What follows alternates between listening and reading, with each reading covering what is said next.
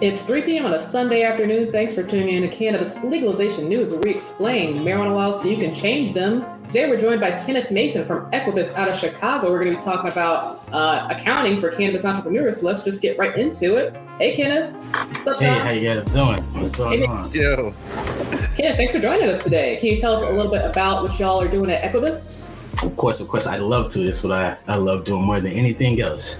Um, so, um, was I'm the CEO of Equibus, um, an accounting firm, a small accounting firm, pretty much with the community in mind, right? And so, when I started the company, it was pretty much us trying to make a difference in underserved communities um, that blossomed into the cannabis industry after my personal stint with really trying to help with um, the in the industry from a social justice standpoint. I found myself becoming more and more involved. And then I quickly saw that there was a need because um, I spoke with folks who ran cannabis companies and they could not tell me any of the, they couldn't answer any of my questions when I, of course, geeked out about finances. And so I quickly saw an opportunity. But um, even with that, we still held tight to the, the heart of the company, which was uh, making an impact in um, our underserved communities. Awesome. Yeah, man. Uh, you know, thanks so much for coming on the podcast and for tuning in. Don't forget to smash those likes and subscribe and get in touch with him. If you have some questions about cannabis accounting, we're going to go over quite a few of them. And we also have some uh, some news to cover, you know? Yeah, yeah. So, uh, what does your tagline accounting for good mean?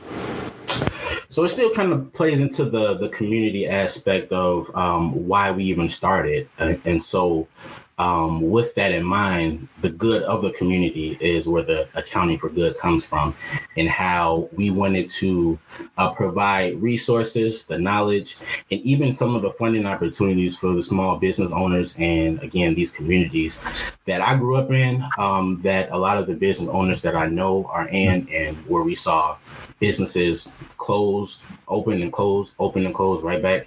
And um, really wanted to be able to provide them with those resources. And so, again, the heart of everything that we do is our community. That's really cool, man. And like, uh, you know, it, Illinois just handed out, and this is one of them. Uh, it's a very, it's not very cool. It's like uh, you, you get it in a Word doc, and you're like, wow, that's what a craft grower's license look like. That's what oh, people man. have been trying so hard to get. And it's just in a Word doc and it's valid for a year. But the community, as you mentioned, and so this is tied to a piece of real estate. And there's only 32 that got awarded so far. They picked mm-hmm. 40, but only 32 sent in the $40,000 application uh, uh, license fee. And so now there's all these communities that are out there that can really benefit from public private partnerships and other types of programs that may because like the the people that won, they are needing the investment dollars. It's pretty interesting. Absolutely. Yeah. Um, you, you, you see that a lot, and that was kind of the concern that a lot of us had, and a lot of folks who were applying had from the get go when they the initial dates for um, when the licenses were supposed to be distributed or you know the winners were supposed to be picked. And obviously the the, the timeline from that what last year till to now um, you have folks who were trying to hold on to real estate yep and had leases and had to pay these landlords. But folks who qualified, especially with the social equity standpoint, from a social equity standpoint, they didn't have the funds to, to hold on to these space, uh, spaces. And so um, it, it, got pretty tight for a lot of people. And so some people actually said, you know what, we can't do this. So next go around. So all well, the licenses, yeah. the all the applicants had to have uh, land, uh, actual title. Like that was my biggest fear here in Washington when we did um, licenses was I can't pay rent in, on a on a gamble. I can't hold a thing and, and hope that this is going to be a, you know, it's bad enough I'm trying to pay the rent for the kids. Exactly, exactly, exactly. You know, and then not to be able to be in operations to even try to, you know, yeah. sell anything to make make that money up, right? Right. Yeah, it's something else. But now, like, the money finds you after you get the license. And so the social equity aspect of it and maybe they don't maybe they were capital poor before they got that email and then that one page word document that says they have a license but now that they have that people are knocking on their doors to get in uh, and then with the community as such an important part of your business it's one of those things where the community was something that i wrote into the application very often and i put that as like a member of the team as well and it, now it's like well everybody's going to try to poach and move these licenses around i'm like hang on a second there bro uh, you need to have the state state say you can do that. You just can't right. say like, "Well, we're going to move it over here now." No, that's not what the deal was. What's right. your reason for moving it over there? Do you have mm-hmm. a reason? And then if you want to move it, you only have 90 days. And so like you basically have to have a new facility ready to go Everything. and then move. Yeah, mm-hmm. everything has to be set in stone. It's.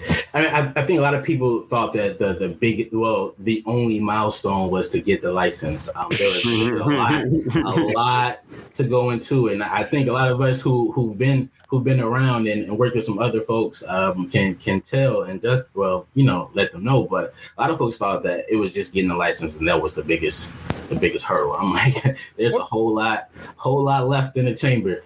Yeah, well, I mean, Kenneth, we just got the, in, in agreement. We're talking, and you're part of a, a, winning application as well. So that that's the question, right? So you, you, you they won with the forty thousand dollar that they were able to throw away at a guess, and then and then now they're millionaires. But the no, they're is, paper millionaires. They right. aren't millionaires until the money's in the bank. until the money's in the bank. you know, well, the thing. Just because this is yeah. like again, like this is between like six and ten million dollars, and so not yet, not yet you know and that's really yeah. interesting that the state has done this and now we have these community partnerships where it's like well are we going to be able to bring this business to these communities and mm-hmm. make them a success story in those communities uh, there's like Jehan gordon's our rep here in peoria and she had just made the news for getting a $10 million grant out of the $45 billion capital works projects wow. so now i'm like sitting there going like hey hmm let's go get some of that money for right over there. And then, yeah. like, we're bringing business back. We just mm-hmm. need two, four, five. She asked for 10 million. We're not asking for 10. Jehan asked for 10. We just want $3 million. We just, we just want a couple. Yep. Seriously, seriously. But how do you do that next step? So now you've had the property, you got the license, but how do you pull in that more equity? Because you need that for the, the, the dirt for the seeds for the farmers for the employees that are going to uh, uh, weed and, and and and give nutrients to your plant. And then you know the the transport because eventually i know you you're an encompassing as far as like you're you do the bookkeeping and you're doing mm-hmm. accounting and but the fundraising how do we get to the three million now? Oh. So uh two pieces to that. So fortunately uh, the the two uh applications or licenses now, um, they were they were well um, backed and funded uh, from a capital standpoint, so they won't have any issues. But for a lot of people, and, and uh, Thomas kind of alluded to you, once you have that paper, people started coming out the woodworks to come find you. Yep. They were waiting for this. I think you had some people who are traditional investors who were trying to get their hands on some of the licenses. They couldn't do that. So for them, the next step was, hey, I want to invest in some of these companies who do um, get it. And so I'm noticing that there were there are people who are asking me, you know, because on well most people might not realize this. You think the only people that will come to me, uh, our firm, as an accountant, would be, you know, dispensary owners, uh, farmers, etc. But we also get investors who are like, look, I want to make sure that this company that I'm putting my money into, they have they're on their p's and q's, right? Um, and so we actually had people coming to us, um, kind of just trying to get you know gauge and see what was going on, so they can have an opportunity themselves to invest in some of these companies. It's Chicago, Chicagoland area, Illinois. That's a you know it's a it's a big market for them and they that's what they came in thinking. So it really wasn't hard and hasn't been hard once you get once you're at that point especially in a place where we just now distributed these licenses you had people that were waiting. And so um, to really answer your questions as far as the next step it really is I don't want to say picking um, because you, you know picking investors you still have to go about it the right way in terms of who um, are investing but I, have noticed a lot of people um, were already gauging um, and trying to build relationships with potential investors. Mhm. Everybody has people now that are um, have people that are interested now, right? Um, again, no money has been put in any bank account yet, but there are, are I don't think anyone that I'm aware of have had issues with people wanting to invest. It's just getting to that next step of all right, we have potential investors. Now what do we do? Now we can start talking about your term sheet. And if you are one of those winners that needs one of these, you can find me on IG at Cannabis Industry Lawyer, and then I'll call Kenneth to check my math. Now, uh, one of the things is, uh, you know, where does this valuation on the piece of paper being six to ten million dollars come from? Uh, that's interesting. And then once you actually see it in your financial models, and so when we we put a line item in our financial models for an EBITDA valuation, and we do a Mhm. spread for our EBITDA valuation from a 4.5 to a 6.5 multiplier. Uh, if you guys are following this, you might be able to get investors. Welcome to Canada Legalization News. Yeah. But you made this far. You're right, you made it this far, so uh, Yeah. you're, you're in the right track. Yep. So, um, how do people then structure, or what types of structures would you advise? Or in fact, if we were spitballing here, just a couple of Right. girls talking after school, how would you structure a capital infusion for these new license holders that are looking to help capitalize their their buildings and also round out the operational excellence that's on their team? Right, right, right. So, um, well, one, a lot of it, you do have to go back to the drawing table with these investors because some of them are asking for specific things, right? And so some of them want to see specific things, um, and um, that may deal with again the financial projections. They're starting to become more aware of like, hey, what is the industry uh, entity structure looking like? You know, I want to say maybe, you know, a handful of years ago, you had people that were throwing money at these companies without you know doing their due diligence right? Um, which is was weird because these were traditional investors who in a normal uh, in most industries they would go through the gambit to make sure that this company is someone that they want to invest in right?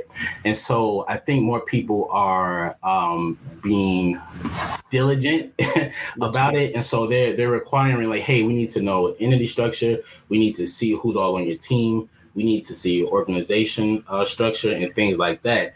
And so pretty much having a um, well put together business plan which you should have after applying um, and you know entity structures everything should be there but um, structured in a way that you can present to the investors and of course show yourself in a good light. Um, investor deck pitches having those financials.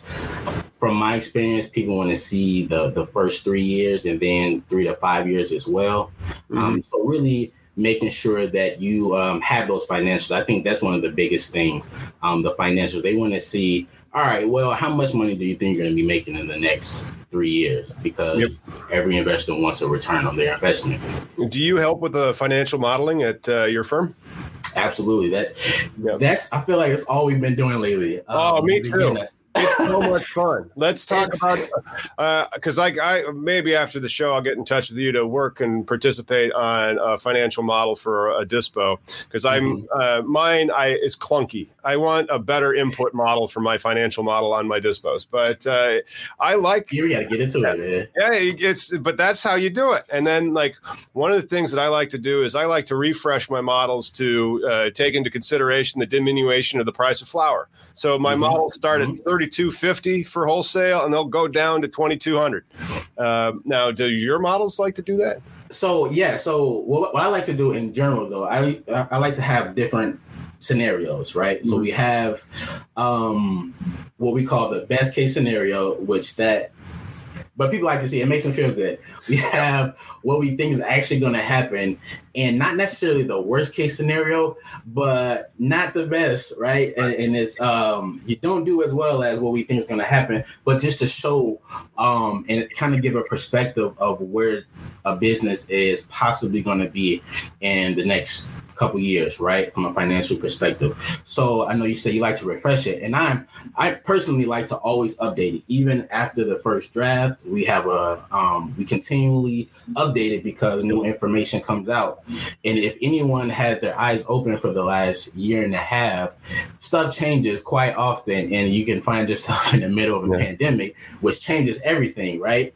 And so um, continually updating based on the current business right. environment. But yeah, so they're always updating until we finally present to an investor. Yeah, and I like to scenarios. Absolutely, man. And I like to have it like so. I'll put like you know my pricing for my collateral based firm. I'll be like, no, this is our Q3 pricing. And so like, mm-hmm. I'm like, no, and, and, guys, update your decks. And so like on the decks that we'll, we'll be talking with, you know, they'll have like a date and sometimes it's a month, but then also there's decks for different types of investors. Are you pitching for yeah. real estate because you need to build a farm?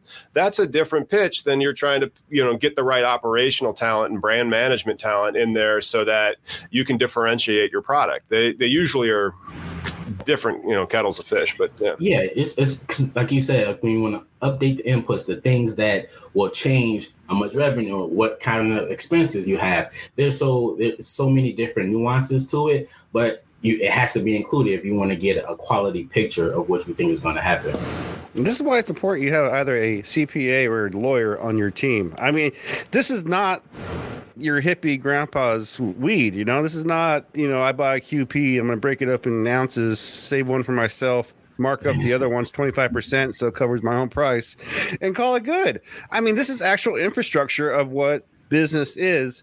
You know, I mean, even what there's that recent IRS confidential IRS marijuana guide details audit procedures for uh, the agents to follow. Uh, it was an MJ Biz Daily. Do you mm-hmm. guys mm-hmm. think like with that secret document, you know, the IRS talking about like possibly, do you think the 280 is going to go away and this is going to be easier for uh, businesses to happen? It will become easier once uh, federally um, it becomes legal. Um, I don't think at any point before then um, we're really going to see them let up. You know, they, I'm hearing you know they say that all right as more more states become legalized, certain um, agencies aren't cracking down as much. I'm personally not seeing that. Um, in our experience with my team, we're not seeing that they are lessening up much.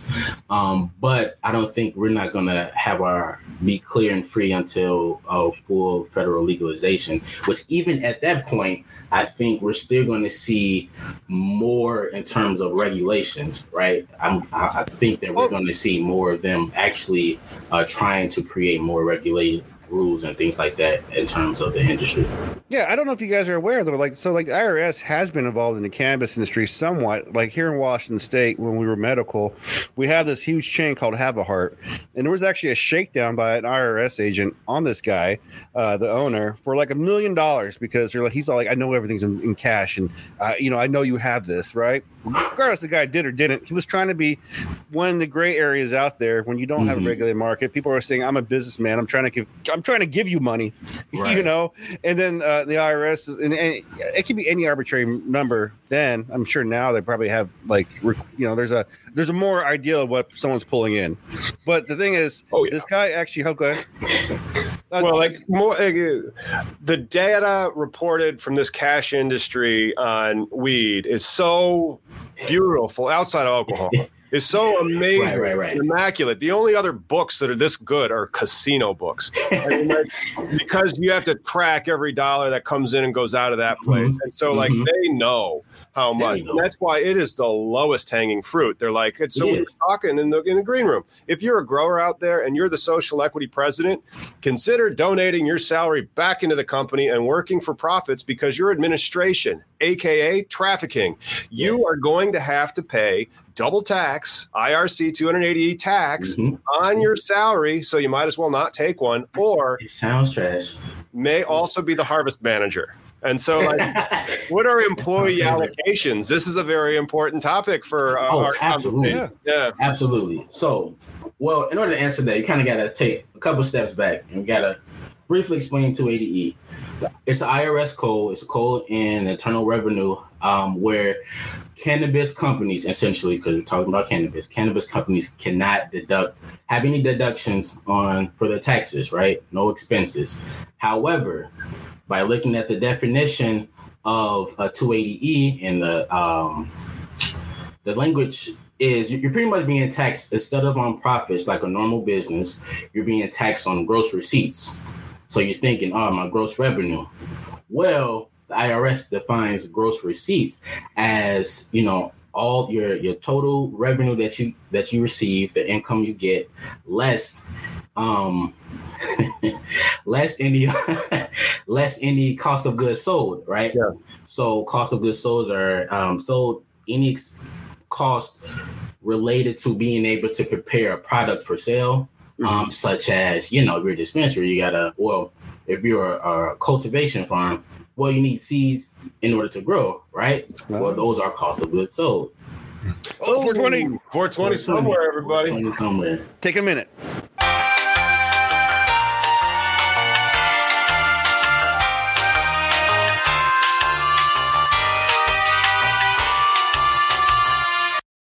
And if you'd like 280E sexy talk and other news, check, like, and subscribe. Cannabis legalization. Thanks for the plug, Miggy. I really appreciate it. But yeah, and so you have to allocate is your employee cogs mm-hmm. or ordinary and necessary expenses of which you are allowed no deduction for. And so like common and ordinary, what's the what are the two what's the buzzword in accounting lingo? Because we know cogs, but what's the other one? Is it is it ordinary and common or? It's op- well generate uh, general and administrative expenses right? So if you're say um well like a ceo that doesn't actually help right that's not a grower who's not back there actually um you know harvest helping harvest and trimming and doing all these different things and getting the plant ready for sale you're not you know you're just an administrative um worker. You, you think to yourself all right i'm the ceo i should be able to write this off. No not quite. You make decisions. You don't necessarily get the product ready for sale. So you're not a cost of goods sold you're a trafficker? you're a trafficker Yeah. you're an administrative trafficker Right. So are you cogs or are you trafficking? You know? oh, wow. But that, that's just crazy, though. I mean, like the comparison for 280E, right, would be like, say, alcohol, for lack of a better one, um, like like the like a brewery versus the grow, right? Like the brewery, they can probably write off all the gas they go and and, and and taxes probably on the way or whatever they incur, uh, or you know the the wheat and barley, right? right they, they, everything everything because they're not a federally uh, illegal or scheduled drug right? Yeah, um, so they can write off everything that's a business related expense.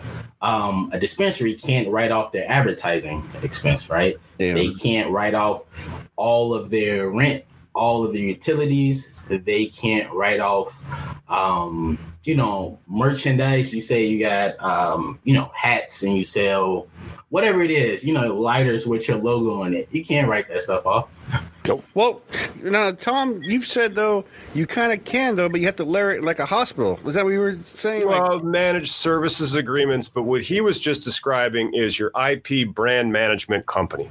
And so you would have a name, you would have trademarks, you would have genetics, you would have uh, contracts with who's your favorite rap artist from Chicago, Ken? I. I, I want to say it, but it's like ah, he's been he's been screwing up the last. You know, oh, okay, my favorite rapper all time, Kanye West. I- Okay, Kanye. you have an exclusive agreement to make Kanye West social equity weed. That hmm. Dude, IP hmm. that goes, and that you might need to pay a, re, a reasonable royalty fee. Kanye, please don't mm-hmm. call me, but you know you can you can hit me at cannabis industry lawyer, and then uh, uh, we'll follow up with Ken. We'll make sure it's papered real well. Yeah. Oh my gosh, it's like I'm sorry, we're sold out. Why? Are you kidding? Yeah. yeah. There's there's an example of that though of a multi-tiered producer who's also involved in other stuff with the swag. It's cookies, right? Like Berner has the Yeah. weed brand out there, but he had a clothing brand out first, uh, and then they're all kind of integrated to the, the one. That's what I want to do with Brax Family Agriculture. So Brax Family Ag, and then it's just I get to be Puff Daddy, and I'm just like writing deals, and then like you know, like, no, no, you need this brand, and okay, now we're gonna make sure that you get this type of royalty for Mhm. that, and then all the growers, you can kind of appeal to their um, egos, be like, come on. Don't you want to hustle your own uh, strain, bro? Yeah. so well the the interesting part about that with obviously you know people that you want to build your brand. So of course that comes in different forms, and you have the merchandise, etc., etc. Well, the IRS pretty much is saying, well, if that's connected connected to the the, the business of again you're trafficking drugs right then that's considered part of the business um, we call in the accounting world we we look at the business activity from the perspective of substance over form. You know, substance, what's actually happening versus the form. You have people that say, all right, we have two different companies, one selling merchandise, one is selling weed. They're both under the same roof. They're both two feet apart. you know, is it two different companies? Are they two different companies? Well, the IRS is like, we're going to look at the substance, not the mm-hmm. form. The form of being the two entities. No, we're looking at what's going on. Now, with some of those companies, like say cookies, um, they're able to say, like, we have a legitimate business selling merchandise. We're making millions of dollars off of X, Y, and Z. It's profitable. Um, this business could stand alone all by itself if you know, aside from you know selling marijuana, I don't so know. It's, but well, you know, right. yeah, now, yeah, yeah, no. But this yeah. is a case from 2018 tax court that Kenneth is talking about, and he's absolutely right. And so it's that reasonableness, you know. And so, like, if I'm sitting there with Brax Family Ag, just inking deals and making sure that the royalties are all coming from the sale of weed, tax court's going to look right through it and say, "No, you're trafficking, bro." Mm-hmm. That's crazy though about the reasonableness that you guys talking about. As far as like, you have to first be successful at one thing, mm-hmm. and then you can do what the fuck you want after that. Like that's ridiculous. like seriously though, like we have here in, in Washington. State, uh, uh, Dab Stars, they and then now they're multi-state and everything. But the guy started off as a T-shirt company. Like I know him. Like like I was like, oh, that's a cool logo you got, bro. I don't know if it's gonna go anywhere. Motherfucker's a millionaire now. Like like you know, because he's he's MSO multi you know mm. uh, deals and, and licensing for a really good name. Like that started as a mm. T-shirt. Like it's just crazy that you have to show fruition first before you mm-hmm. can say, "I'm," you know, like I, am Why can't I be both? Why can't I be Budweiser and Coke? And I mean. It, I think just, that's why branding is important, man. That's I think yeah. that's part of the name of the game. You wanna you have to plan financially, but if you want to win, it has to be a long term game. You have to look at it long term, and branding is going to be what takes you there. But you know, IRS they don't care about the branding. They don't care about X, Y, and Z. They want to look at wait, how much money we know you owe us, right? And how can we get that back? But also, like, hey, again, that their reasonableness, right? Is this a company that can stand on its own? I want to say there were there were companies who were trying to write off most of their cost of goods sold, or not cost of goods sold, a lot of the expenses to, again, let's say that merchandise company, right? They want to say, hey, most of the maybe the utilities or rent um, is going on the financials of the merchandise company. And so, again, the IRS is trying to find, you know, again, Tom said, low hanging fruit. There's no real differentiation between those two companies. They're under the same roof selling the same stuff. You're just trying to outsmart the IRS, who's been in this game long enough too to know yeah. that this is happening. Yeah. They caught Capone, remember? Right. Yeah. yeah remember, look, he didn't go down for what we know he did, but yeah, you know. Luckily, they're understaffed right now. oh, the IRS hung up on me today, and no. so like I had to, I, I got a lease for my uh, company, you know, have a car so we can drive to the trade shows, and uh, and they're like, oh, we need your EIN letter, and I'm like, okay, and I'm looking at my files, I'm like, gosh, where is? I know it's in here somewhere. I eventually found it, but you know, I'm like, I'll just contact the IRS and get myself another EIN letter. It's, it won't take me that long. Uh, the IRS you go to a web page and the IRS tells you to call a phone number, and then you call the phone number, and the IRS hangs up on you. It's amazing. Yeah. Oh wait, that's, that's American. Go to the website again. That's you know, I had to make a couple calls, of course, last week, and it was like, "Hey, you can visit the website." I'm like, "Well, I got the number from the website. What are you talking about?" Yeah. It, it's a never-ending loop. I love it. I love American customer service you gotta dial all the zero, well, one through nine different um, options before you can figure out before you just decide to choose anyone so you can speak with someone that can hopefully point you to the right direction. Yeah, well, let's let's help out these new cats that are getting licenses, and there's going to be a, a, lottery. Basically, I believe we've taped this for Sunday, or is this a Sunday show? And so there's another lottery, another 55 licenses hit. There's probably going to be another 60 uh, grows later. I'm not sure how many infusers.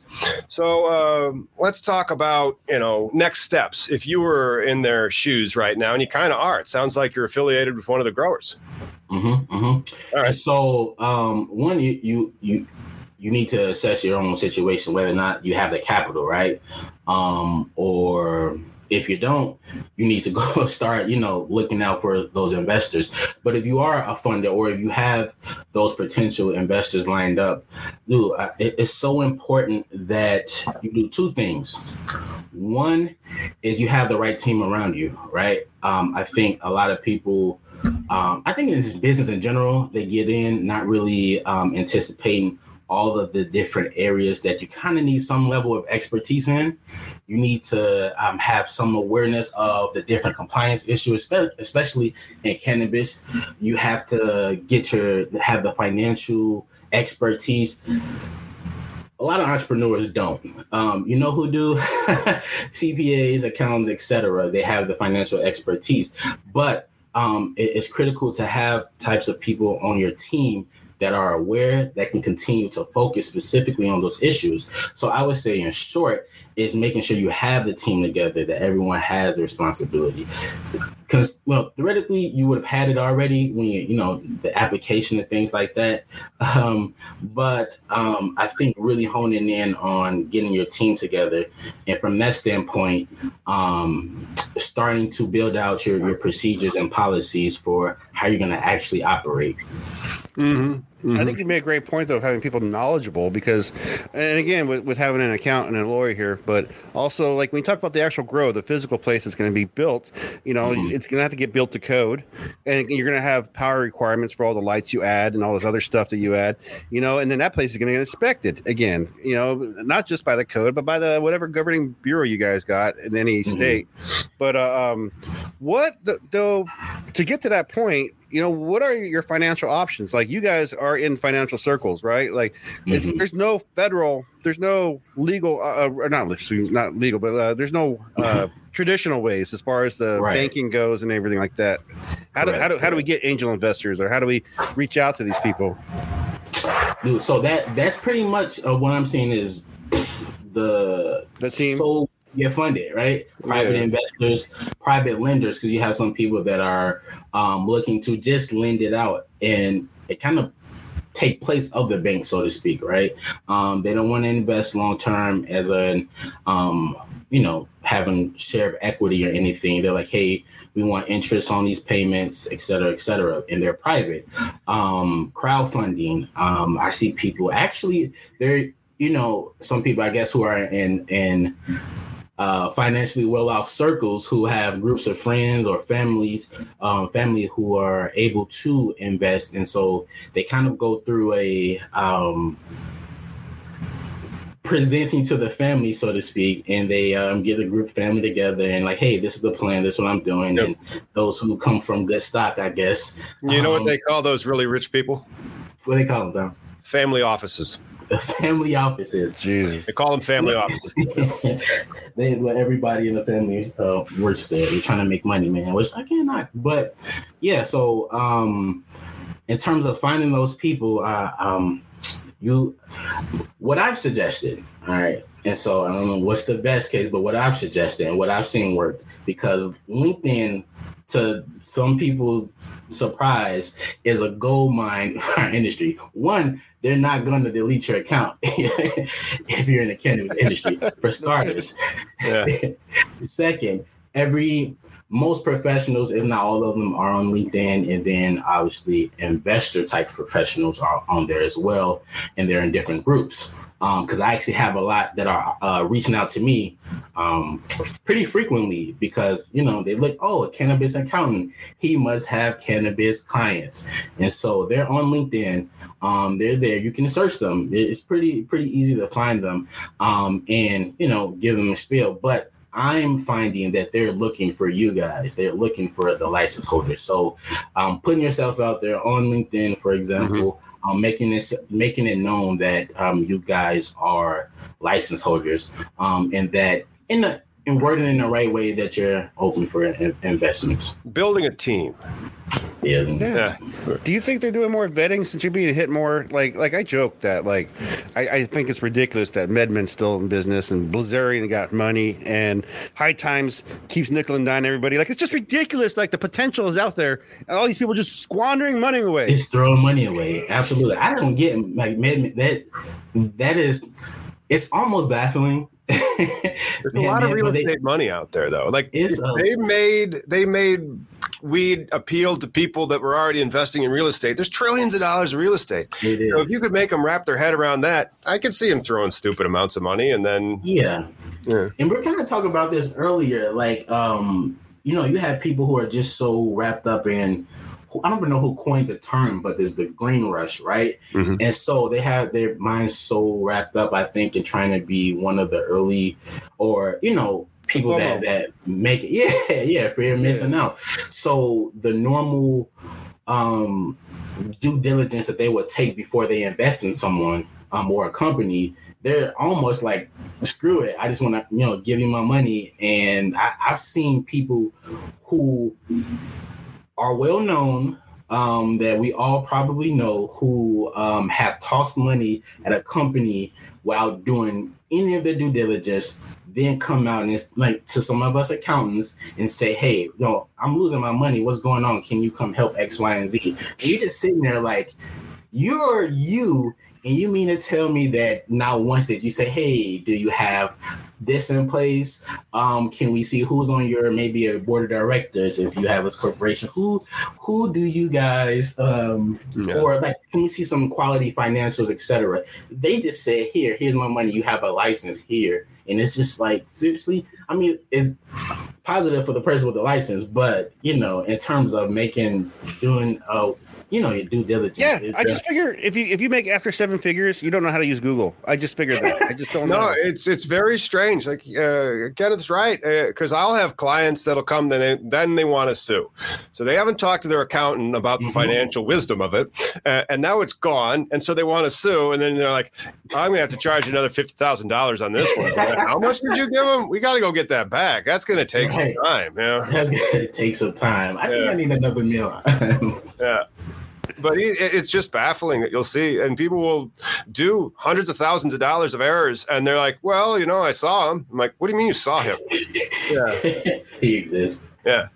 Yeah, uh, he he had an internet webpage made out of Wix. You know, he must have been legit. it still has the Wix in the, you know, how some of the websites You know what I'm still have saying, Wix in the actual address. Right. He's got like one Yeah. Facebook, 10, 10 Facebook pages. Like that's the thing about cannabis is there's so much potential, and then then its potential's Mhm. dying off. But there was a lot of Yeah. scams beforehand. A lot of Yeah. medical scams, a lot of recreational scams. Some of them are still going on, in MedMen. But you know, it's like what the fuck? Yeah, I think some, you know, some people are, you know, like scammers. Not that I know some scammers, but maybe I, you know, I know some folks. I've but seen a lot of um, they're, they're, they're looking at make it quick, get a quick dollar quick, and they know they can get away with it and get out quick, you know. And so, I mean, they have an opportunity, so they're doing it. It's just you have people who are throwing so much and then throwing more into something that clearly is a huge red flag. Yeah, Yeah, and that's one of the reasons why I am sometimes going like, you know, I hear a lot of good things about mixed light. Oh, premium indoor, premium indoor. I'm like, oh, fine, premium indoor, but you know, mixed light is evidently cheaper and faster, and like, you know, it's evidently makes some good cannabis. Right, right, premium indoor, premium indoor. All right, Right. so You know, Uh, we're a few million dollars light on the build out budget. Ah, mixed light, mixed light. Ah, Yeah. But yeah, it's fun. And so, like, what types of things do you need to do when you're onboarding a new client for a dispensary to help with their bookkeeping? So it depends on are they starting up or have they been in business already? Because if they've been in business, 9.999 times out of 10, they need some cleanup, some heavy cleanup. And they're late on their tax return, which I don't even know why. I feel like once you get into the industry, you should already know that there's almost like a target on your back. Right. so the first thing you should do um, is even if you're not ready to get um, someone who's doing the day-to-day um, weekly accounting, etc., you know, find some type of financial consultant. Um, but to answer your question, onboarding, that's what we do. We, we first need to look and see how much needs to be cleaned up, right? And then we start helping implement those policies, internal control procedures, which everyone should have, right? Uh, everyone needs to have those internal control procedures. Who's making the if you have a bank account, the deposit, or who's counting the cash, or who's putting it in the vault, the safe, whatever. Um, this is going to help you keep yourself from getting not only in trouble with the government, who's going to be asking for you know you to keep track of whether it's through Metrc or whatever to keep track of everything you need to make sure you keep track of your money yourself because um, theft is a thing right? And so we kind of lay the groundwork. We start off by um, laying the foundation of your, your policies your procedures simultaneously with cleaning up if it needs to be uh, needs to be done. But implementing those procedures kind of um, you know making sure our own the way we do things is being introduced and that we get on the same page so that our job is done properly as well. Because what's the point of um, some financials if you don't read it you don't understand it and you don't use it to make better decisions? When you clean up the books do you ever find like holy shit dude how did you even make buy in life well when, sometimes when i clean up the books i'm like where is everything Here's my records. right, right, right. Well, I got uh, receipts in my pocket. Hold on. Dude, I, I, I wish I had some receipts sometimes. It's like, oh well, we didn't really we don't know where this is at, where this is at. Oh no, we got to get up on QuickBooks quick. But then like that's the other thing. You know that. And so then banking becomes even an issue where you're going to be paying uh, mm-hmm. uh, quite a handsome fee per month. Uh, while you're all, it's all on the outflow right now, you know. And so like if you want that account, that's cool. Okay, now I got to go build that. Now I got to go get that. And so I'm just, you know, telling everybody that I can talk to, it's like, well, let's get operational. You know, let's, let's do that. Yeah. And then let's make some cannabis and then let's build out and let's be reasonable people. But um, that gives me another thing. Like some people, they say that this type of cannabis license, the craft grow, doesn't have the financial models to succeed. What do you think about that? Um, I think there's there's definitely a, a, a large group of people, mainly folks who are in, into cannabis well before the legalization, who are are seeking that that you know specific type of weed, that good stuff, the craft grow. I think there is um, uh, the room for them to grow. Um, however, it, it comes down to them really at least. All right, let me. I'm going to pull out the in my experience with some of the folks that I worked with in, in the craft space, because um, some have not done so well, but some have done extremely well. And I think part of it is their location and where they are. Um, I think that's a huge thing that some folks don't um, maybe think about or realize that plays a role into you know how well they do is the region that they're in um, where they are locally um, but again we talked about branding before that's a huge piece now some people just want some some good weed they don't want they know what good weed is too. You know what I mean? You have some people who, oh, I'm gonna buy some weed I haven't smoked since you know 2004, and they can they'll buy some stuff from a dispensary and not think twice. We have folks who are, you know, I need the good stuff, and so I think that there is um, a market for sure. Um, it's tough, but I think um, in, in my experience that some have excelled where they are in terms of the region and then doubling down on their branding and making sure like hey we're those guys. We got it like that. You know what I mean? Mm-hmm. Yeah, I think the branding and then having that reason to stand out and differentiate yourself. So you're selling your product. That's the real mm-hmm. important thing. You know, it's mm-hmm. great that you have all this canopy space and your financial model say you're going to be pooping out this much cannabis and this much uh, mm-hmm. extract. That's cool. And here's your price per pound. Well, that pound sell. That's the real trick. Well, that's going to be you know across all of all the different verticals, all the different industries, will it sell? You know, and so um, that and that you know what? And thinking about that that's why sometimes the financial modeling beforehand is kind of tricky. You're like all right because everybody thinks that they're going to sell everything every time you know from the get-go. And it's like ah let's let's bring it back some let's get into reality. I know i mean i know some local drug dealers who you know didn't couldn't sell everything let's just say that so, nobody wants their runs I mean, but exactly. your market is only still what how many producers Oh, it's it's it's in the teens. There's like 20 licenses. I think. Well, now there's there's, no, there's yeah. yeah.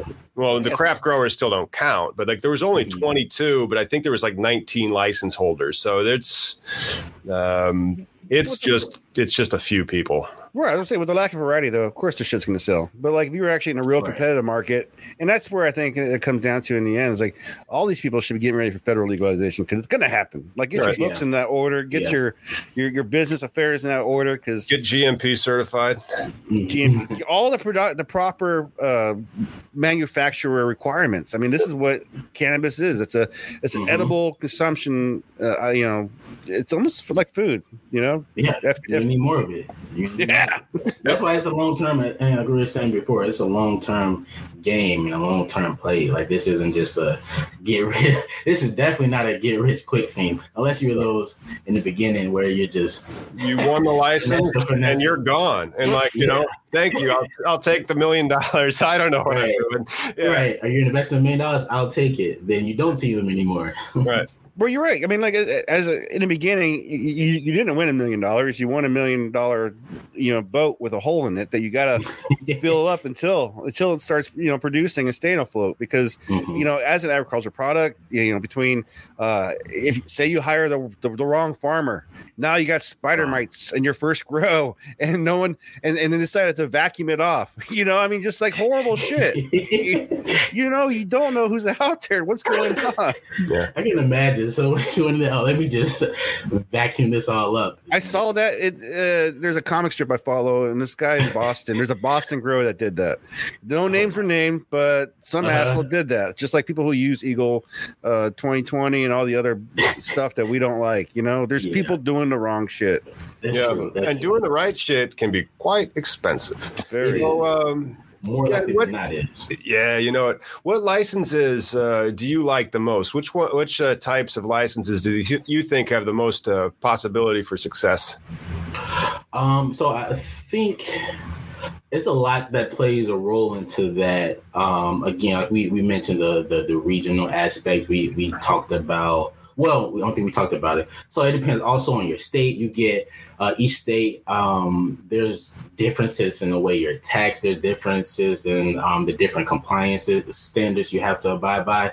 Um, so obviously for me i'm thinking about it a lot in the financial from a financial standpoint so i'm thinking about 280e which you know hopefully um, soon won't even be a thing right Mm-hmm. Um, but for now, it is, and it's a reality. So I, I, think about that. Overall, I like cultivations because you get to write so much offensive cost of goods sold compared to, like, say, uh, dispensary or something, right? Mm-hmm. Um, I know, I know we talked about deliveries, but well, know. yeah, let's let's help uh, the people watching though. Like we kind of touched on cogs, and here's how you can take your delivery license because so far only nine people have punched that ticket, but they have until mm-hmm. February mm-hmm. to do so, and there's like over hundred winners.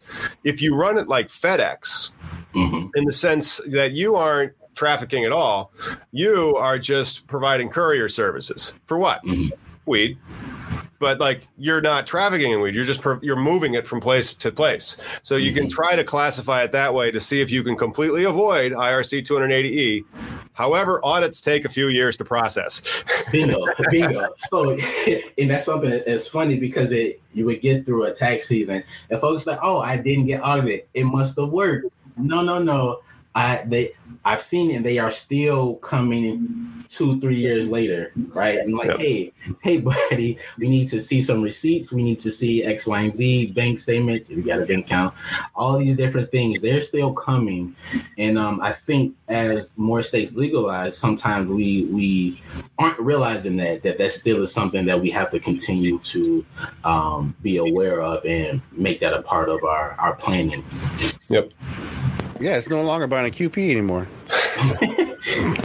Kenneth, thank you so much for joining us today. Where can we go to find, follow, get in touch with y'all at uh, Equibus? Once upon a time, you could uh, follow us on Instagram before Instagram shut us down. Oh my goodness! yes, and they are allowing us to use Equibus again in a second in, a, in another account that we're trying to start. So we're still battling that, but LinkedIn, um, Equibus, Facebook, Equibus, E Q U I B I S. You can follow me on um, Instagram, Daddy underscore CPA. Not trying to be weird. I'm actually a father of two. uh, yeah, so you can follow us. Then you can come to our website, equibusaccounting.com. Um, connect with us. We got some blogs, a lot of good stuff that you can read. You can use to prepare for a startup in cannabis or just to, you know, get your finances together. Awesome. Thank you so much again. And thanks for tuning in. Everyone, make sure you like and subscribe to keep up with all cannabis legalization news. We'll see you on Wednesday. Woo.